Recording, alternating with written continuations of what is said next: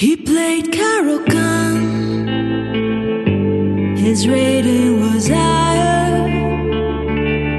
But from move 17, the king's side was mine.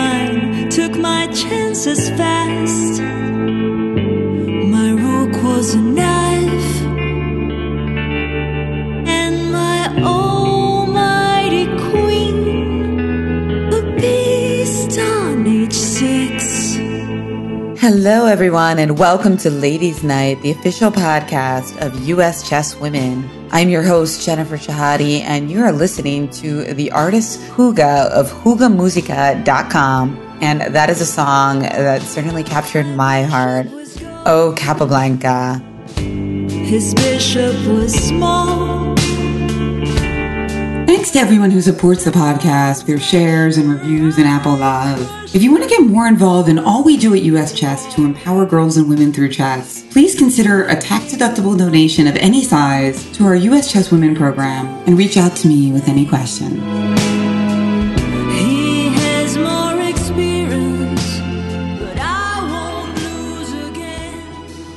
Everyone. Welcome back to Ladies Knight. I am so excited to welcome Women's International Master Luciana Morales. She's a three time winner of Continental Youth Championships and the first Peruvian woman ever to qualify for the Women's World Championship.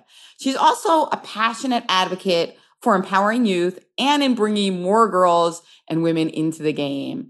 She was recently promoted to classroom manager at Chessable, and she's even visited our live US Chess Women Girls Clubs to advance her work to get more girls and children into the game.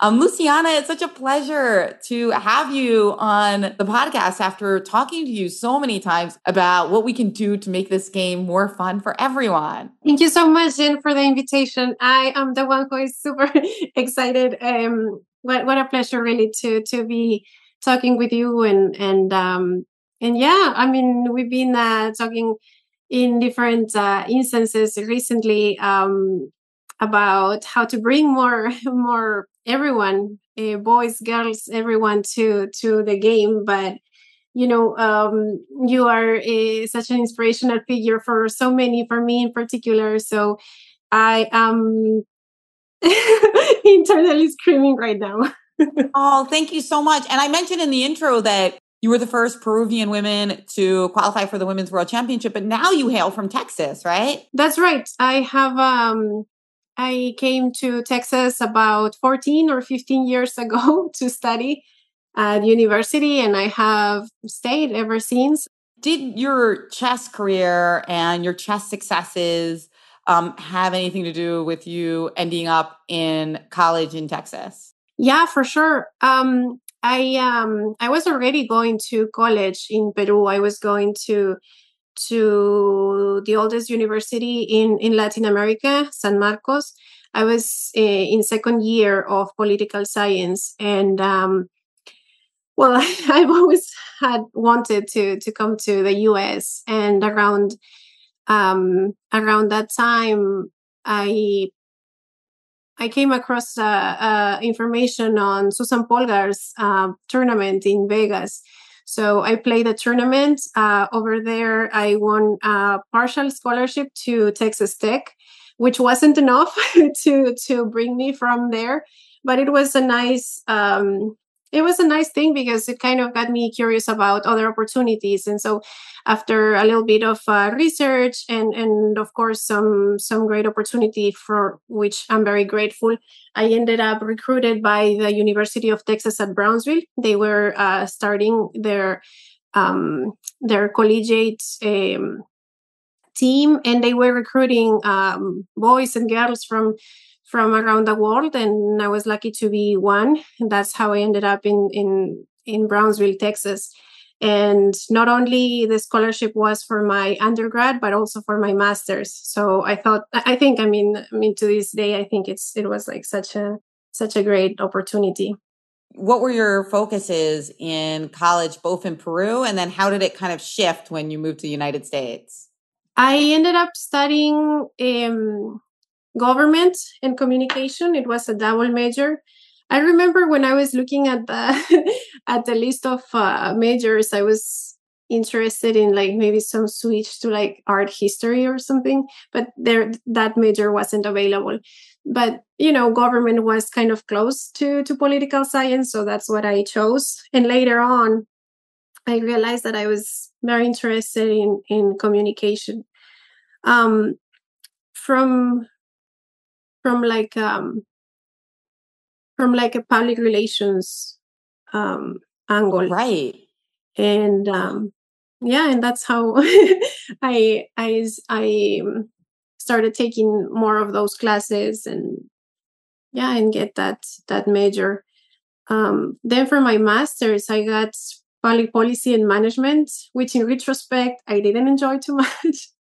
Um but i thought it was it was a well-grounded uh, major for graduate school and it was a bit different from from the mba um, again in retrospect maybe i should have taken the mba uh, instead of the of the public policy but but i think i think it was very interesting because it did place me in a position where i was looking at uh, working in the in the public sector in the nonprofit sector and and i realized that this was work that was very fulfilling to me. Anything that was mission driven anything that meant uh, making a difference in a community or like helping an organization that makes a lot of positive difference um advance you know their goals i i thought that was that was uh that was work that i really really enjoyed. And and so um after all it wasn't that bad to have like that major in in in public policy How do you compare the college experience in Peru versus Texas? Oh man, that's that was different indeed. I enjoy the independence that both gave me because while I was in Lima, I was still living, you know, in, in my home. But because the classes were at such uh, different times, I had to spend most of the day on campus, um, which meant that you know um, I I made a lot of friends and and and um, and also I think that there wasn't much time for extracurriculars. Although at that time, when I was a freshman in, in college in Peru, I, um, yeah. So fun fact, I decided to run for president of the of the class, and for the first time, we had like um, elections.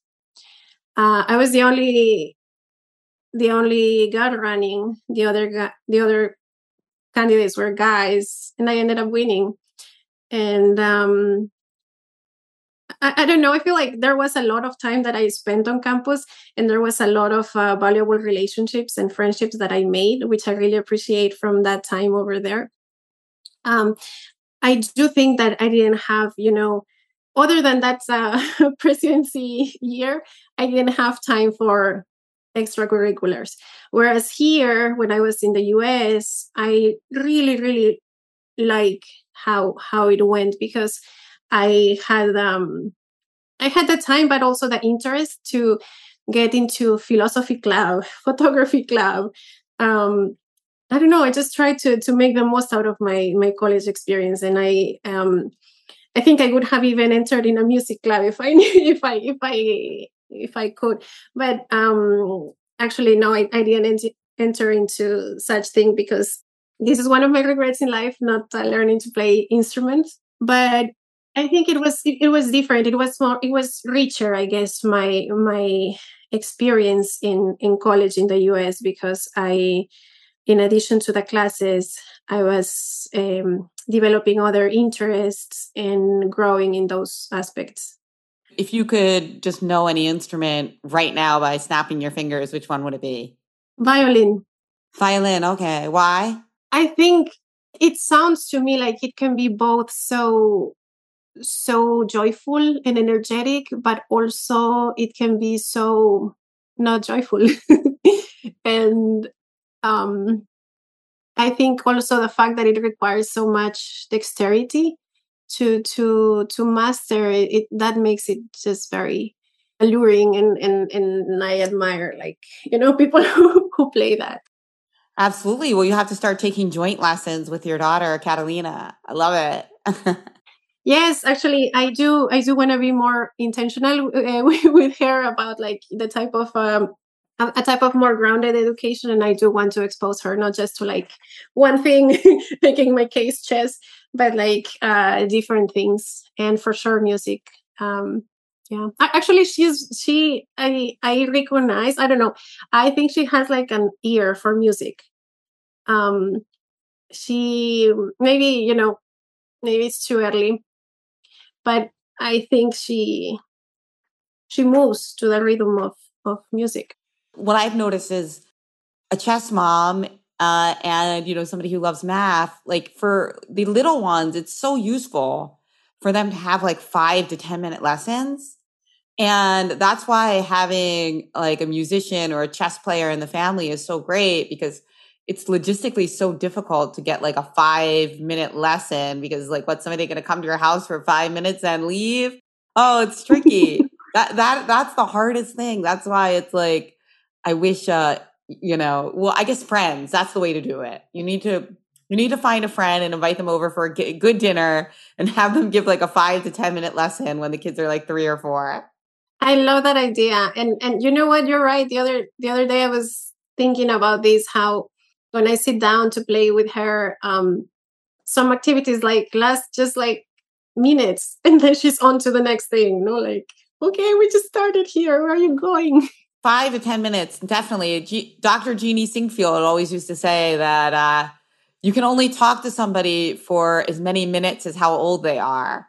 So yeah, oh. I think a oh. three minute a three minute lesson is perfect. And I, I feel like chess is like that too. And I I've been giving my son like five to ten minute lessons all the time, or just like not even a lesson, just like a game, um, doing like some chess notation. And I was just thinking, oh, I wish I had something like that for music because I also have that regret. Actually, we share that in common. I have that regret too because I love music so much, but I don't know anything about music theory or notes, and and uh, I do wish I learned it when I was a kid. What what instrument would you have played? I think the piano. I like the piano. I would love to learn the piano. Hey, maybe I'll do it too. We'll have to have a little music challenge. Yeah. No, I read on your blog um, on Chessable an interview with you that your mother taught you chess at six years old. And that's somewhat uncommon. A lot of times it is the father or a grandfather or an uncle that teaches the children chess, of course, because more men play than women. But you do share that with uh, Viswanathan Anand, whose mom, mom also famously taught him chess, and Judith Polgar, who was the uh, third Polgar sister and the first one to be taught by her mother. So Tell us a little bit about what you can remember from that time. Can you remember learning the pieces from her? Wow, that's that's super interesting. I didn't know that both Anand and, and, and Polgar uh, had that. Um, so I love my mom. I think she's not a very patient person.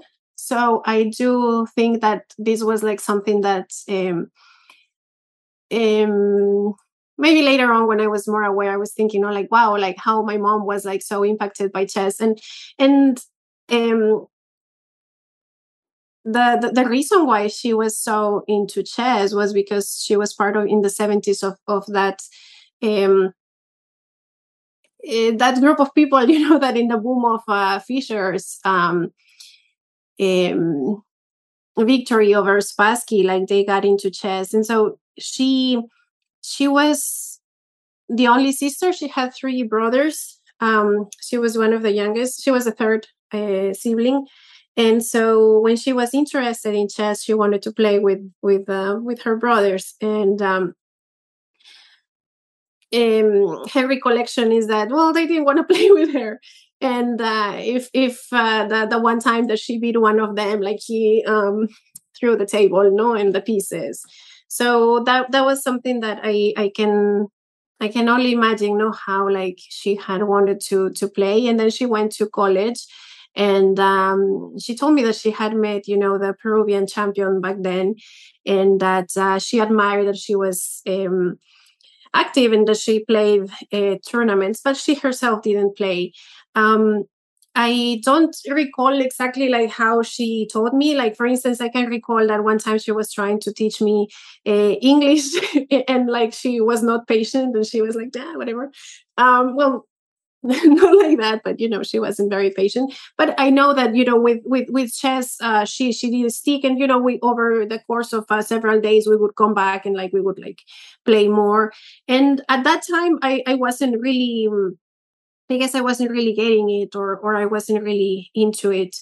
Um, but later on, you know, it two years later, she she registered me in this chess camp uh, for summer school, and um, in that more competitive environment, I started like enjoying it more. Um, so for me, my mom not only like taught me how to move the pieces, but I think she also transferred that like sort of passion for for for chess because she she was just like super supportive and in you know even in a time that when she wanted to get some private tutor private coach for me i remember that one of like her first choice kind of like said no i don't coach girls or whatever. And um and she she got mad and like she she would later tell me not like when i was a, um a child um so she was she was very persistent in in in giving me that opportunity that that uh, chance to educate um to educate myself in chess. And not only she get she got me like coaches i mean she also she also got me like um she would also pay you know like uh, those um experts like stronger players in in in lima to play against me like you know as sparring practice as as to, to have like that practice i mean i don't know i mean I don't know if there was online chess or if online chess was popular in Peru at that time. Probably not. So that's how I got my practice with with um with people who were like higher rated and and and all. And of course, I was playing the the tournaments, and I think she was very much into into it. Uh, and she also has a very strong personality. So I also recall not wanting to go to some tournaments with her because I felt like I don't. I I would prefer to go with my dad to to some tournaments. I sometimes think, no, like if she had started playing in a different time, in a different era, it would have been her, I guess, who got really into competitive chess, not not her daughter. No, she didn't have this opportunity for herself, so she made sure that I that I had and that I stuck with it and that I grew from it. That's really beautiful. That's great to hear. Well, maybe both of you would in another era. It's interesting because in a Wall Street Journal article I wrote uh, a little over a year ago about the chess boom and how um, it included people of all types and especially you know more girls and women than previously. Um, i mentioned that like the previous big boom in chess in america the Fischer boom did not include that many women. The percentage of women in the us chess federation at that time was tiny something like 3 4 5% okay now it's 12 13% 15% at the max but you know that's still triple what it was at the time. It's a really big difference. And I mentioned, you know, that there were obviously some sexist remarks by Fischer. And obviously the infrastructure of chess was like more sexist and there were fewer role models. So there's lots of reasons why women might not be as um, part of the boom as they are in like the current boom. But um, I love hearing about your mom because, of course, that's a counter example of a woman who was extremely motivated by Fischer's story. Yeah, I am excited to tell you that she's still very much in love with chess. She plays chess online. She plays in chess.com. and um, yeah, I mean, she's she's 1200, I guess, rating. Good. Yeah. Okay. So she must be on pins and needles when she watches you playing. Yeah, she definitely was when I was growing up. yeah. When you were growing up, um, you won a tournament that was open to both genders, um, the absolute under 16 championship in Lima. So, was there a, a, girls' tournament that was held at the same time and you chose to play the open one? Oh no, um, there was only one section. I mean, and this was the the the case uh, with um, most of the tournaments in in Peru. I, I have been playing those tournaments like the open section since even earlier than than thirteen. Um, but for instance, like the the national the national tournaments, um, I actually when I was ten, I won the under ten Lima Championship, and it was also boys and girls. Um, but the under 16 when i was winning the under 16 when i was 13 i think like that was like such a pivotal moment for me because i realized that if i was able to beat like some of these top youth players in peru which you know happened to to live in lima um there was there was future for me uh i guess in in um in chess and um no, there wasn't really like a separate tournament. What they did was like um the la, la mejor dama, like uh, the best uh, female. Mm-hmm. This person would be like would qualify to um, from the Lima Championship to the national championship, or like if if if you were like the best uh, woman player, that was kind of like the equivalent of national um, champion. But i in those national tournaments pick for like the absolute section i would typically like fight for the first places. So like i would get like third fourth place my best one i didn't win a national tournament but my best one was second i was second in in the peruvian youth championship yes yes nice and so when you won the lima under 16 champion they had to give a prize for El Mejor Hombre? you would think, right?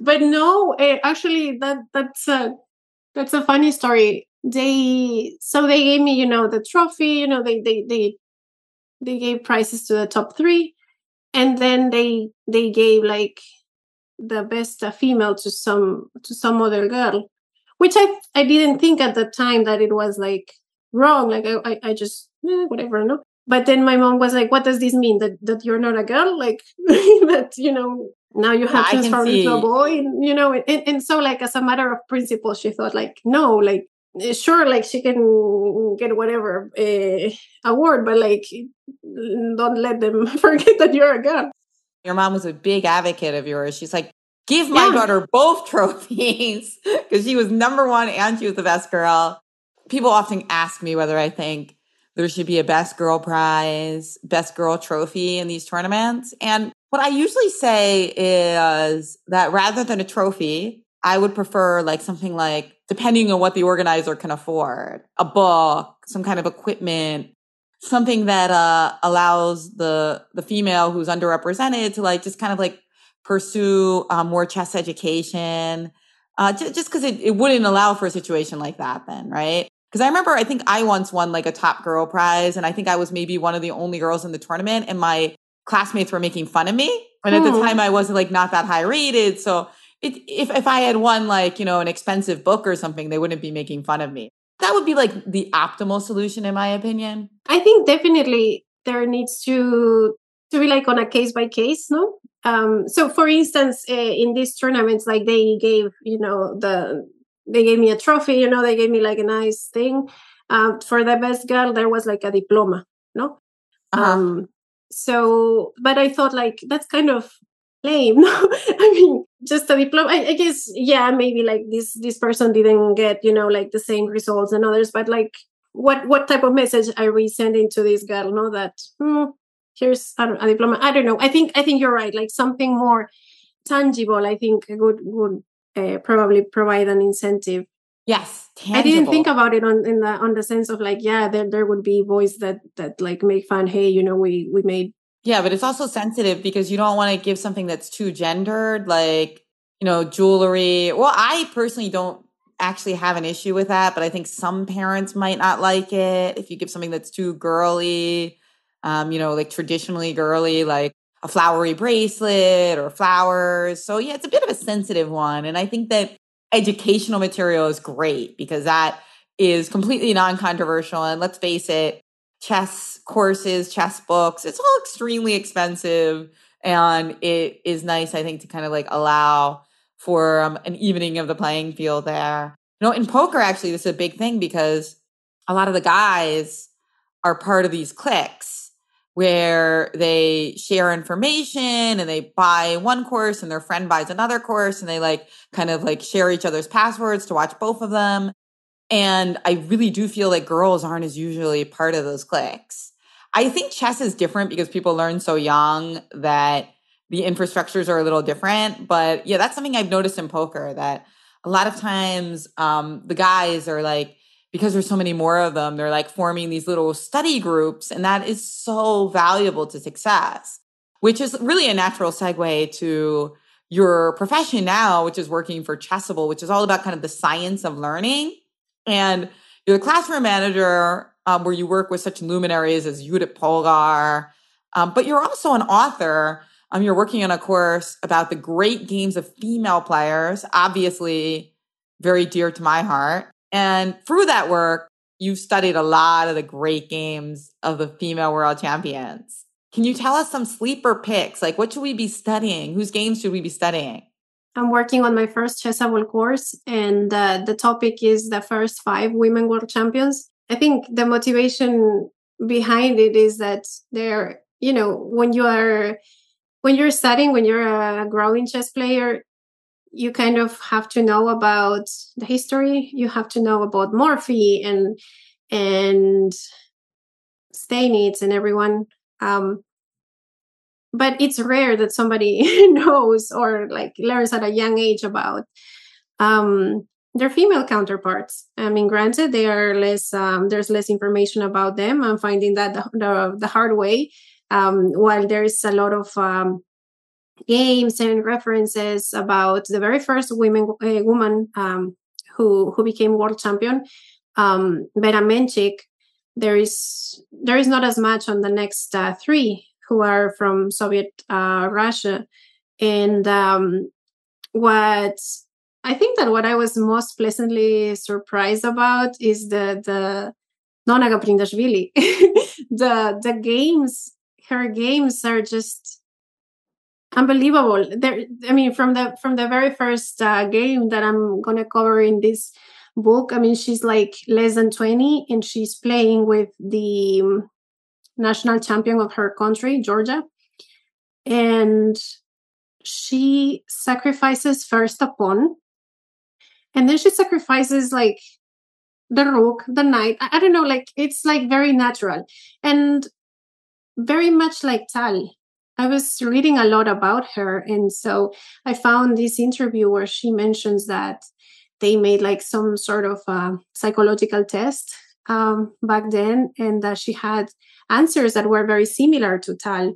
And um, and I can see that. I, I think like um, that their style is is very similar. And um, for me, um, working on this on this project has opened my eyes to to to the amazing play that sometimes you know we goes under our radar um, and um, I mean, even Netflix, right? Like they they made this uh, horrible omission that apparently was recently uh, settled or fixed. But um, she definitely played with males, and she definitely kicked some butts. Um, and the unusual thing about it is that it happened on over the span of many decades. No, she's there's longevity to her career. She still plays and consistent and consistent excellence. Also, I think that's that's incredible. So this particular project is about the the the first uh, five uh, women world champions. Um, also, what I'm learning throughout the way is that there are also very interesting um, uh, players from that, that you know their competitors um, I, I i learned about sonja graf uh, mostly uh, actually i mean your book has been such such an inspiration you cover the the stories and also like very very cool insights about oh this psychological game too i think um so they have very fascinating competitors. Um, for one reason or the other, they didn't become world champions. But for me, it's been a very rewarding project because I think it also it also reminds me know that there's like different types of legacy when you are in a in a sport. I may not have like become a world champion or like fulfilled other other goals of mine, such as becoming a woman grandmaster. But I think if I if I can make a little dent in the chess world by maybe helping document um, some of the chess um, games of these women, I think I think that's I'm gonna be proud of it. Absolutely. I think it's so significant. And I'm glad that more people are seeing that. And I think that a lot of people are going to be interested in your course because of that, because they realize that these great women players have so much to teach us. Uh, and I uh, love what you said about Nona. Just such an incredible character. And yes, just like kind of recently in the last couple weeks, um, Netflix settled with the legendary world champion, the first woman ever to get the grandmaster title, undisclosed amount. But the point is that somehow uh, Nona got paid for this error, and I'm sure Netflix made so much money from that series, so they, they could happily afford it. Yeah, I mean, as an artist, I have always had mixed feelings about this case. I think it was a terrible error that they omitted Nona's accomplishments. But I also feel that as an artist and an author, it's like really important for people to have the ability to make mistakes, right? Because otherwise, you know, it's really difficult to create things, especially if you don't have the budget of a Netflix, right? At the same time, people who don't have that budget are probably less likely to get sued too. So I guess it works both ways. And you know, um, it's such a shame though, because otherwise I feel like the Queen's Gambit would have would have really been the most uh, the most impeccable portrayal of well, I don't know if the most impeccable, but I think overall it was like such such a such an accurate representation of of chess tournaments of the chess player experience yes there were mistakes here and there but like how many times you get to see um, the actors like looking the part no? I, I think that it was nice how they curated the the body language the, the positions. And uh, i was reading your interviews and, and that opened my eyes to also other things. This was likely curated by a by a male so it was a big improvement over over past chess depictions in media but you're right it wasn't like right there. Um, well, it was fantastic. I mean, I thought it was brilliant. I loved it. I mean, I've always said that, but it's just like, yeah, the male gaze was notwithstanding. I think I wrote. I think I wrote in my in my book, Chess Queens. I wrote that it was a masterpiece, despite the fixed male gaze, not because of it. it I still think it's a masterpiece, but maybe that doesn't mean that it couldn't have been better in some of the details if you know they had like included some games of women or included uh Nona's accomplishments. It's interesting though, because that kind of calls into question the definition of masterpiece. Because I think a lot of people would think like, oh, masterpiece means perfect. But I don't really think so, especially when you're talking about something like a series, because there's like so many like tens and thousands of elements that go into that that I, I don't I think it can be a masterpiece without being perfect, right? But I, that's kind of like a philosophical debate. I don't know. I feel like a lot of chess players, we are prone to think of things in like sorts of black and white, no? Like something either is something completely amazing and a masterpiece, or something is like terrible, or not terrible, but just not there. And and I think that um, this is why you know understanding masterpiece as like something absolutely seamless or flawless is so tempting i think uh, myself included no like if um, if i if i hear that something is a masterpiece i do think like yeah wow if this gets the seal of approval from this then you know it means that 99% is like a high percent which reminds me that i was also reading uh, in about poker and how like it also helps you kind of um, better distribute your uh, the percents or how you feel about things. Maybe it's not really like 90%, but it's more like 70%, 30%. Yeah, yeah. It makes you very um, keen, poker does rather, on gradation and um, being able to calibrate percentages. So I certainly think a lot of chess players are thinking that way now. Like, I remember seeing an interview with Fabiano where he said that he thought 80% of the time his opponent was going to be prepared for this line in the Berlin. But the 20% that he wasn't, oh, you know, he has a good chance of winning, you know? So I, I really thought that sounds so much like a poker player, like no risk 80% of the time. And then 20% of the time, maybe you have a very good chance at a win. That doesn't sound like a lot, but you know, they're playing for these, these thinner edges now when they're playing against, uh, the uh, other very, very top players. Yeah, that is a lot like a poker player. Uh, but you know, the thing about chess and poker that's very different is that um, in poker, it's very dangerous to play in a way where you try not to make mistakes because it'll make you play really passively. And I guess the best analogy I would have for that is suppose you play a really dry opening. I'm sorry, but say like a what's a really dry opening? I'm going to make you pick. a really boring, not boring, let's say peaceful, placid. How about French, uh, the, the exchange variation in the French?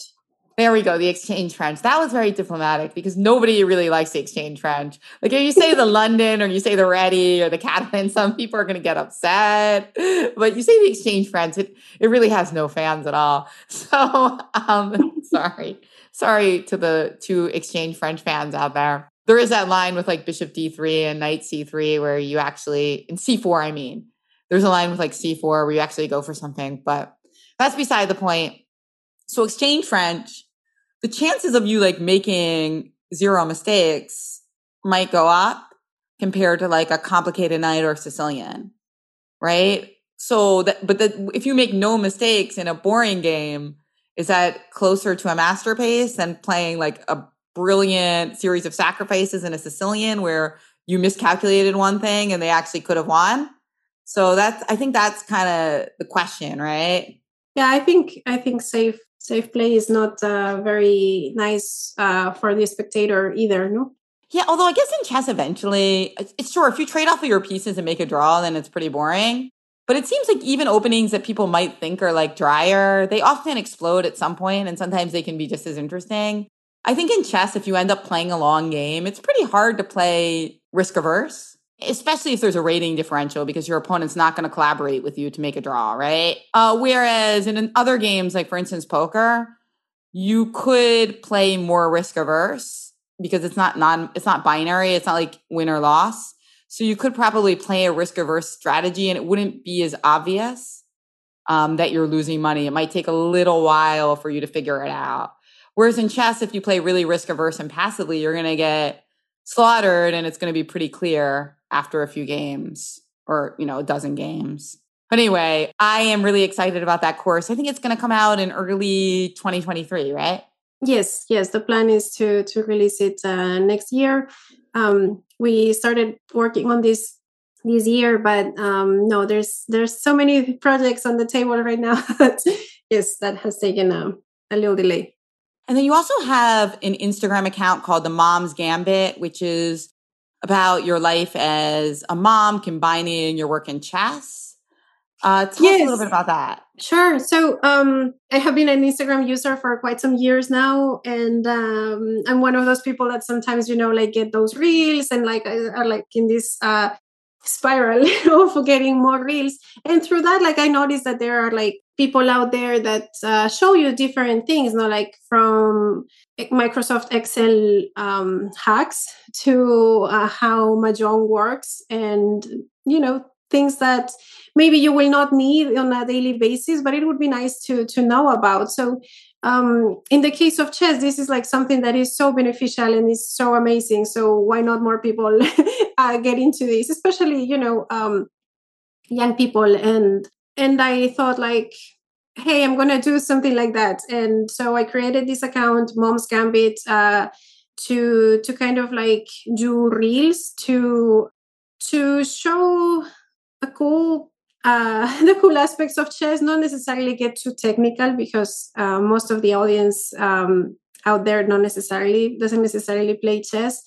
Um, it's um, it's a work in progress. Uh, right now, I'm like, um, I think I haven't uh, posted since the Olympiad, and um, but uh, I, I obviously want to to be more more active with it. I called it Mom's Gambit because it was I thought it was a brilliant suggestion by by a colleague uh, that I work with, and I think it perfectly encapsulates you know the the two big uh, aspects of my life right now, which is like my my motherhood and um, and chess. I mean, I'm in my 30s and and I have a toddler.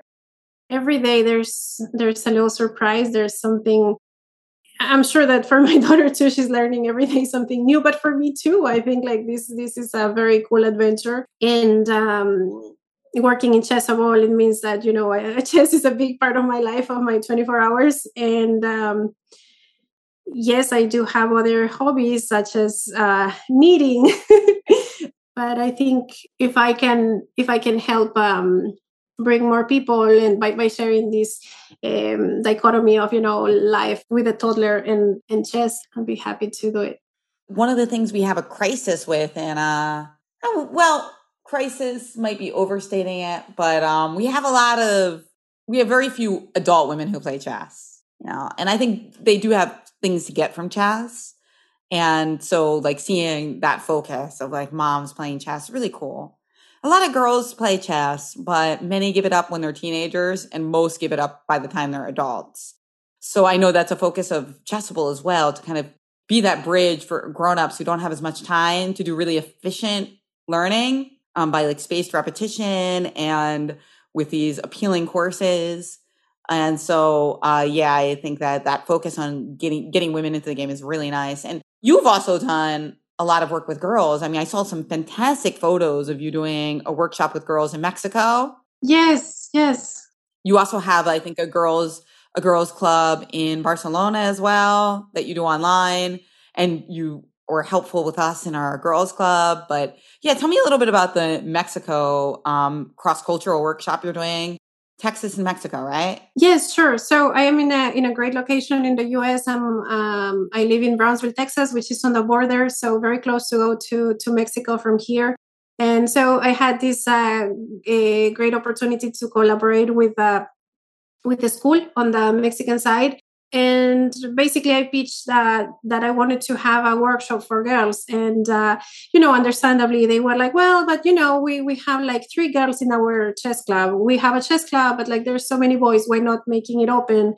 And um and we were and i was like well um, let's let's try right? And so to everyone's surprise including mine um over 30 girls registered. And you know i and i and i shared this with you before like typically you know when um i with my experience organizing events uh before um I have uh, I have worked uh, as I told you before with nonprofits. Anytime you make community events, forty to fifty percent actually get to attend in a in a regular event. So I thought like, well, you know, if thirty kids uh, registered 15 will attend? No there were even more girls that that went on that day. So that picture of me in the middle of 50 or 60 girls i mean that's man i, I was so happy so floored so humbled that um that it that it happened like that. I mean i i wasn't um that's not that's not my experience right? Like people you know don't don't go to the events that they are rsvp for but these girls and more attended. So i thought it was a, a great testament to the interest uh, that that girls uh, have for for chess. And we also made it like um, kind of wide in age range uh, with the idea to to bring more more kids. But um I don't know. It was it was very interesting. I I did uh, notice that um, something that I was reading about, like the the the age where girls start uh, losing confidence. So around eight, so between eight and thirteen, um, society tells us that well.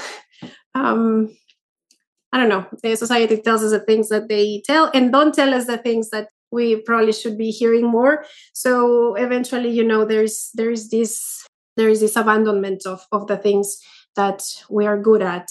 And i did notice though that the the little girls were like not very ashamed you know how sometimes when you um, when you have like older girls that the little girls don't really want to talk well in this case i think everyone got their chance to participate and and it was a, a thought uh, uh, it was one of the most thoughtful uh, exercises i i had um I had done in relation to to chess. I made sure that there were different modules and and um, and experiences and then that it wasn't just like let's teach you how to play chess. Because you know at the end of the day if you just learn how to play chess you eventually forget about it.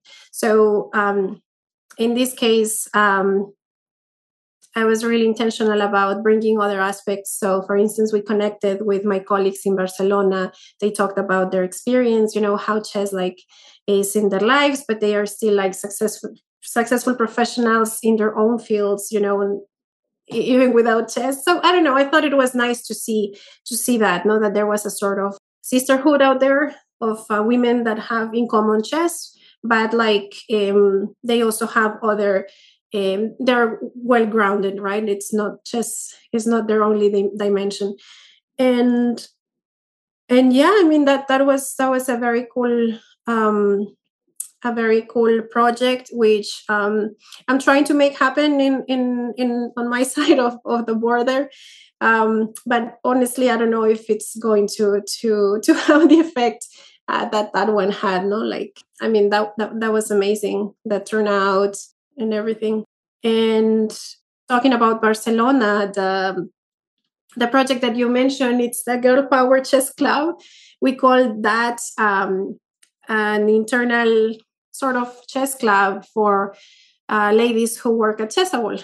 And um, we used to meet every week to to play chess, uh, to to to learn chess, and and um, and also kind of uh, foster a, a supportive um, environment. I think when you're when you're learning something so complex and some some something so competitive as chess, it is actually useful to to have you know like colleagues, peers who cheer you on. In one way or another, this is what we were having. I mean, we were trying to foster this very supportive environment. Now I'm talking in the past because uh, we we we have uh, taken a long break right now from from that. And also, I've noticed that there are several girl power chess clubs. Uh, I've noticed uh, on Instagram that there are collectives of young girls, and I think maybe a nonprofit organization that you know run circles with similar similar names. Yeah, I mean it's all about fostering that girl power that Yeah, it's great because I think that's good for the girls communities because a lot of times what they miss in their teenage years is that community. We have a uh, teenage ambassador for US Chess Women, Laurel Aronian, who's doing amazing stuff. She like get a teen girls together for like a pizza party at one of our girls clubs and is like constantly messaging me new names of girls who want to join our our group and then there's a, a group based out of Chicago, uh, Chess Queens United. We're doing a collaboration with them next week. Um, look on look on YouTube to see more about that for our listeners. There's also the Unruly Queens, and there's FemChess, and there Fem Chess is San Francisco. Unruly Queens is New York City with Ellen Wang, and then there's also um, Chess Girls. And yeah, you're right. They're all basically founded by teenage girls, and I think it's great because it's like they continue their chess, they make friends, and they also kind of bolster their college and high school applications because it shows that not only are they good at chess, but they're good at like bringing people together with chess and helping make the chess world more equitable. Hitting two birds with one stone, right? I mean, they're like, uh, I hate that analogy because I like birds, but let, a double attack. Let's just call it a double attack. a double attack. Oh, I like that, and, and I think making chess more equitable. I, I, I like that. It's um it's more needed now than ever, don't you think?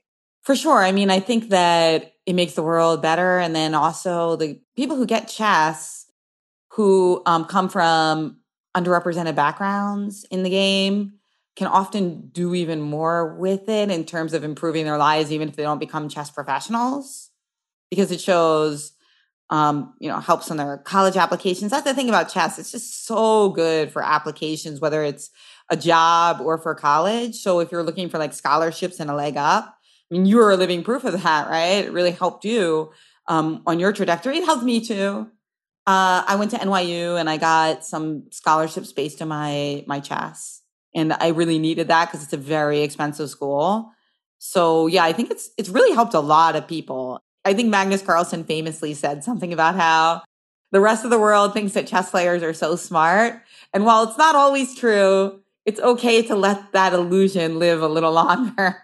Oh, I like that. I, I didn't know that, but I, I completely agree. I think that um, it's a vehicle for empowerment. I mean, it definitely opened opportunities for me, opened many doors, and I know like it can it can continue to uh, you know as generations advance and everything, we see those positive impacts in Latin American uh, players. I work on different things in, in different projects in Chessable, but I think the one that is closest to my heart is the FIDE Chessable Academy because uh, with these we get to we get to work with kids from all around the world. Um, these are youth um, and there are 16 boys and girls and they get nominated by their federations.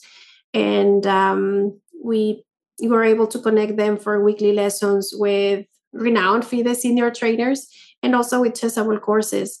But in some cases you know i have the opportunity to get to know them a little bit better or like talk with them um, i don't know eh, because we're activating courses for them or we're recommending courses for them. And um, it's been really even inspiring you know because you see like young kids that are so so into chess and maybe some of them are like already playing you know tournaments. Uh, i don't know a year ago i met this this girl like now she's like uh, uh, number two in the world or, or or number three. I don't know like she's she's already doing really well but like there is also other kids that for for whom like these opportunities to get better at chess represent a different type of impact or life changing effect in in their lives so it's very meaningful work it's like tangible impact type of thing it's crazy how great chess is at connecting the world we saw that especially during the pandemic but remains true. And I love all the work that you're doing, Luciana. I feel like the chess boom is amazing because it brought all these incredibly talented people who would succeed in whatever world they were in. It brought some of them back to the chess world. And I, I certainly think that's the case with you. And it's great to have you doing such good work and to see your your positivity in the face of, you know, what sometimes is a bit of a misogynistic or an old-fashioned world, but you're part of the change. And it's really great to have you on Ladies Knight and to just have you in chess. So there's a lot of ways that you can follow Luciana. Um, we mentioned her Instagram account, Mom's Gambit. We mentioned her chessable work. Um, and then um, you're also, of course, on Twitter at Luciana Morales. And you're going to post all the updates about your course and any other kind of fun stuff you're doing there, I'm sure, right? Yes, yes, definitely will do. And um, Jennifer, again, thank you so much for for this space, for sharing this space. And I have uh, I have tweeted this at you before, but I am in awe really at everything that you do, and you like creating all of these opportunities and inspiration for for others to also continue advancing chess. I think it's it's magnificent, and and um, thank you for for being our I like. Uh, I'm gonna bring. I'm gonna bring this up. Yosha told you like you're kind of like Madonna. You're Madonna. oh, that is so kind, Yosha. Yes, she was a previous guest, like two episodes ago, I think. She's amazing. Lo- love her uh, passion for the game, and of course, she called me the Madonna of chess, so I have to love her. yes. if I may add, I'm gonna I'm gonna share this with everybody who is listening many months ago, I interviewed Jen. I think it was uh, one of my first interviews for, um, I think it was back then for the ICC. I was playing in ICC and like, and Jennifer was kind enough to to give this interview. It was uh, shortly, I think, I don't know, 2004, shortly after the the women's world championship. I played in Elista and that you were there too. Ah, and you interviewed me or I interviewed you? No, I interviewed you. Ah, okay. Wow, we got to find that interview. I wonder what I said. you know, I, I do actually I do I do remember some of uh, some of your answers about like combining the the masculine with the feminine. Uh, I think you were citing Zhu Chen. And how would you describe yourself? And you said the the, the name of your first book. Chess Bitch. Yes. Yeah. Yes, I like that. Yeah, I still love that title. Um, I definitely vibe with that. I just think that because I'm trying to reach so many girls, it's good for Ch- Chess Queens is a great title for girls.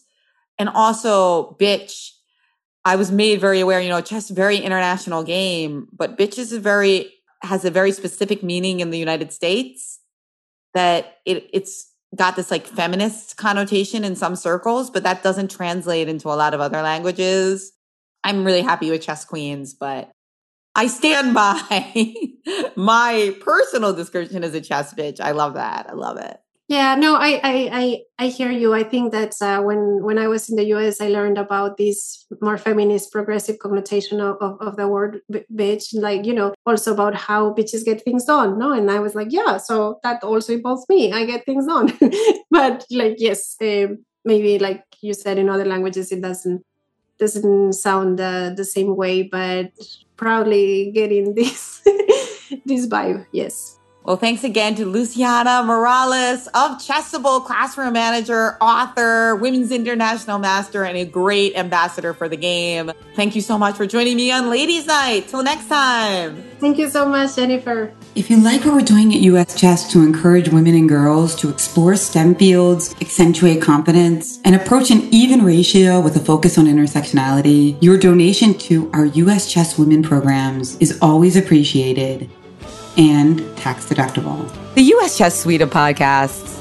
including Ladies Knight, are produced and edited by Jason Andre at Seven Season Films Photography and Media. Please visit sevenseasonfilms.com to find out how to start your own podcast. Don't forget to listen and subscribe to all US Chess podcasts from One Move at a Time, Cover Stories, and The Chess Underground. Till next time, may every night be Ladies Knight. Now, according to Stockfish, I got it all wrong. After slightly advantage, I had nothing but my dear Capablanca. You tell me we learn more from our defeats. Who needs victory?